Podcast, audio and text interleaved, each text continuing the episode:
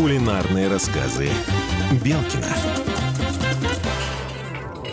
Всем привет! С вами ведущая программы Алена Мызгина. Мы в гостях у Алексея Белкина, кулинара. И сегодня будем готовить что-то очень вкусное и интересное. Здравствуйте, Алексей! Здравствуйте, Алена! Здравствуйте, наши слушатели! Что мы сегодня будем готовить? Сегодня у нас, как всегда, традиционное казачье блюдо под названием «Казачий сухарник». В первую очередь, это историческое блюдо. Во вторую очередь, это возрожденное блюдо. Очень старинное блюдо казачье. До нас оно дошло кулинарными писаниями. То есть ни картинок, ни каких-либо фотографий не было, потому что это блюдо уходит далеко-далеко в начало тысяча семисотых годов. Но ближе к концу восемнадцатого века, когда наше Оренбургское казачье войско обросло казачьими крепостями, то есть их насчитывалось порядка тридцать семь - тридцать восемь казачьих крепостей, которые содержали внутри себя часовни, склады для боеприпасов, конники, то есть конники это были специальные казачьи дома, в которых содержались и находились лошади, их амуниция. Затем на территории этой казачьей крепости внутри располагались казармы, сторожевые казармы, казармы для отрядов выездных конных, для пеших отрядов и казармы для офицерского состава. То есть это было до такой степени все скомпоновано, что вокруг данной крепости располагался в виде ограды это чистокол, либо бревна без заусенцев, то есть заостренные именно сырые бревна, чтобы в случае атаки можно было держать оборону за укрепрайоном.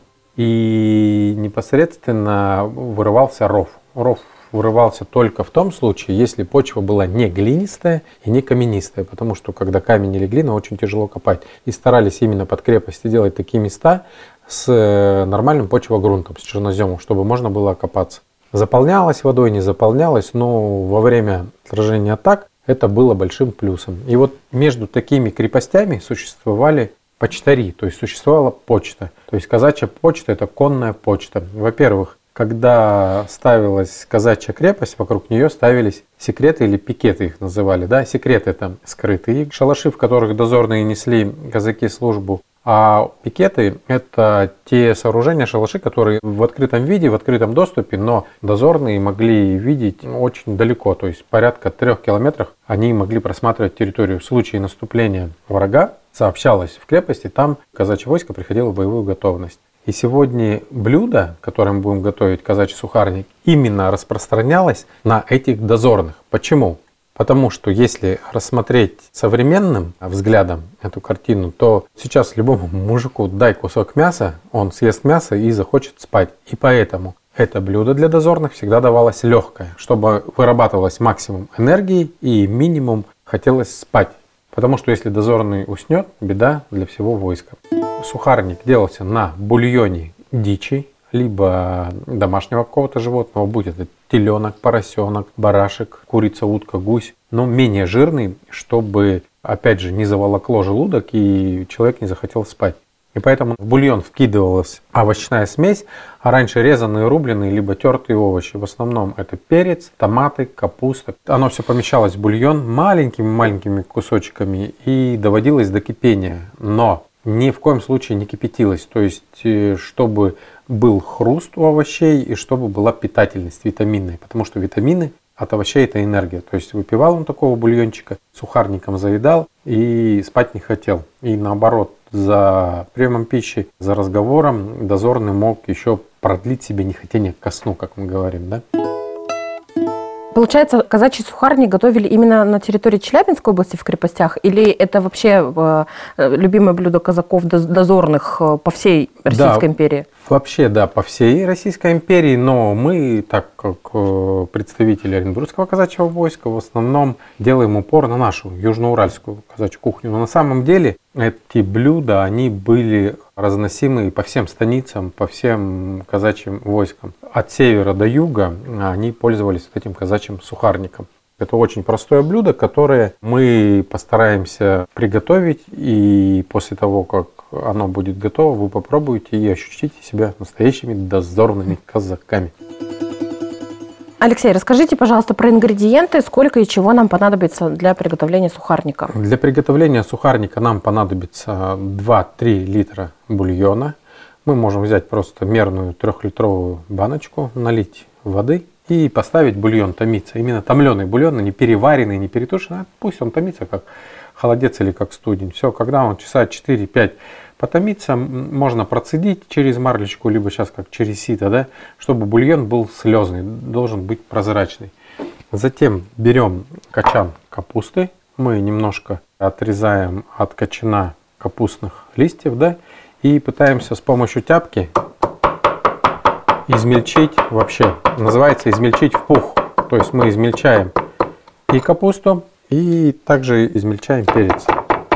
На три литра нам понадобится где-то грамм четыреста перца и грамм четыреста капусты.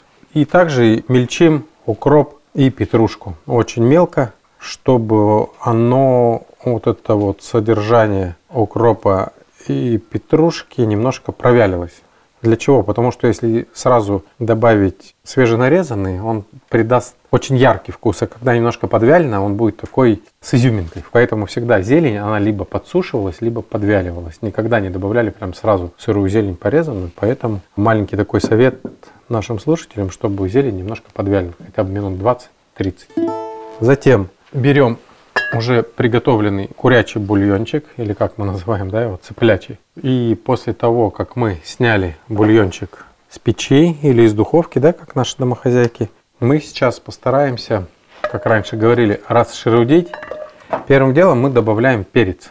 Мы его должны размешать. Перец обволокло теплом. Затем всыпаем именно в сухарник петрушку и укроп. А почему не капусту?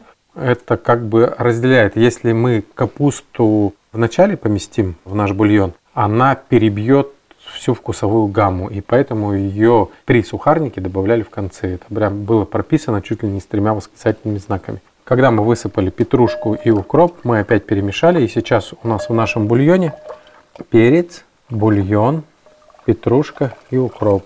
И вот еще проходит минутки три-четыре, и мы добавляем капусту. У нас получается такое крошево, да, как овощная каша. Видите, да, консистенция какая? Но мы не помещаем в печь, а она пропаривается уже в горячем бульоне. В этом вся фишка. Сейчас мы, пока будем делать корж, мы закрываем крышечкой. Можно замотать полотенцем, одеялом и отставить в сторону, чтобы наше блюдо упривало.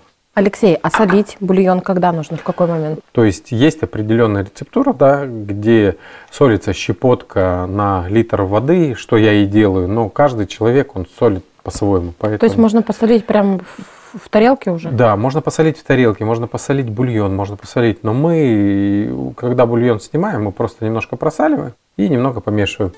Все, мы наш бульончик отставляем в сторону и делаем сухарник. Мы берем сковородку. Ни в коем случае мы не смазываем ее маслом, а мы сдобряем ее мукой, чтобы наше тесто не пристало. Сковородка немножко должна на плите подогреться, потому что на холодную сковородку нельзя класть. И делаем из обычного пельменного теста лепешку. Почему пельменное? Это бездрожжевое тесто любое, называется пельменное. Вместо молока мы используем кефир, три яйца, стакан кефира, соль, сахар по вкусу, и делаем вот такую лепешку. Раскатываем прямо после замеса теста ее на руках. Я не предпочитаю скалкой, потому что если делать скалкой, будет такой затир и тесто будет плотное. Затем кладем в сковороду вот это все и отправляем на плиту, на обычную плиту. То есть подогрелось с одной стороны, мы его перевернули и положили на другую сторону. На каждую сторону, допустим, четыре минуты с одной и две минуты с другой. В зависимости, какой прокал сковородки, что за сковородка. Я, конечно, советую всем иметь чугунную сковородку для таких дел. Теперь мы снимаем с плиты нашу сковородочку. И вот какой у нас получился сухарник. То есть можно назвать его лепешечкой. Он имеет консистенцию такого коржа. И сейчас нам осталось только соединить наш овощной наваристый бульон с сухарником. Было два вида употребления. Данный сухарник рвался и кидался в бульон маленькими-маленькими щипками, движениями отрывными. Либо сухарник прям в сковородке заливался овощным бульоном, немножко разбухал, и мы деревянной ложкой, поедая сухарник, так как издорные ели с одной ложки, отщипывали кусочек лепешки и с овощным бульоном уже подчивались. Мы накрошим сухарник в бульон, он немножко разбухнет, и мы приступим к трапезе нашего возрожденного блюда. Алексей, получается, это блюдо съедали за раз, ведь если лепешки туда накрошить и оставить, она же размокнет, она же разбухнет. И будет а, уже да, во-первых, никогда не оставалось. Любое казачье блюдо, если приносили дозорным, оно съедалось тут же.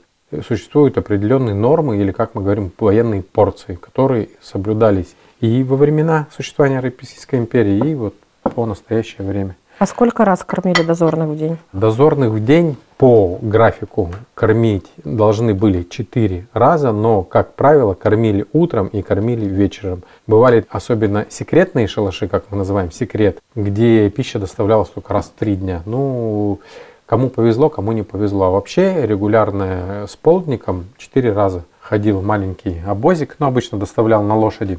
Если секрет был, то доставлялись блюда именно только по ночам, потому что, чтобы не засечь, не выдать само расположение секрета.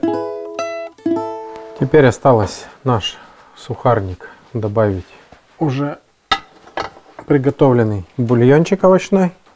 Мы разрываем корж напополам и начинаем крошить в наш приготовленный томленый бульончик. То есть можно накладывать сейчас, можно накладывать, когда там будет мякиш, но мне нравится, чтобы хлебушек хрустел. А теперь короткий рецепт.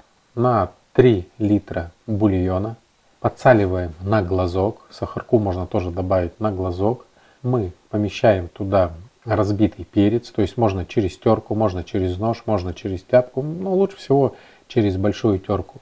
Перец прокинули в бульон, перемешали. Затем идет нарезанная мелко петрушка, мелко нарезанный укроп. После этого добавляем мелко нарезанную или мелко нашинкованную капусту. Все это перемешиваем и оставляем запариваться. Ни в коем случае не подпариваем, не подвариваем, не подтушиваем, не подтамливаем, потому что нам нужно получить эффект энергетически богатого продукта. Каждого ингредиента овощного где-то от трехсот до четырехсот граммов. Затем... Как готовится сам сухарник? Просто готовим пельменное тесто. Мы делаем обычно стакан ряженки или стакан кефира или стакан молока, два яйца хорошо перебитых между собой, щепотка соли и мука до затягивания, в зависимости какая, кукурузная, ячменная, гречишная. Мы делаем на пшеничной классической муке. Когда тесто немного отдохнуло, мы делаем колесико с помощью рук. Можно раскатать на скалке, но вкуснее будет, когда раскатаешь руками. И помещаем на прокаленную сковородку, перед этим просыпав ее мукой. Выпекаем на одной стороне минуты четыре и на другой стороне от трёх до пяти минут. После того, как сам сухарник, сухарек, вот эта лепешечка, он немножко отдохнет, мы ее крошим в бульон, перемешиваем, ждем минут пять, пока упреет, выкладываем на тарелочки и всем приятного аппетита. Алексей, что мы будем готовить в следующей передаче? В следующей передаче будем опять готовить возрожденное казачье блюдо. Так и называется — казачьи утиные горлышки. Программа «Кулинарные рассказы Белкина» подготовлена при поддержке Президентского фонда культурных инициатив. Кулинарные рассказы Белкина.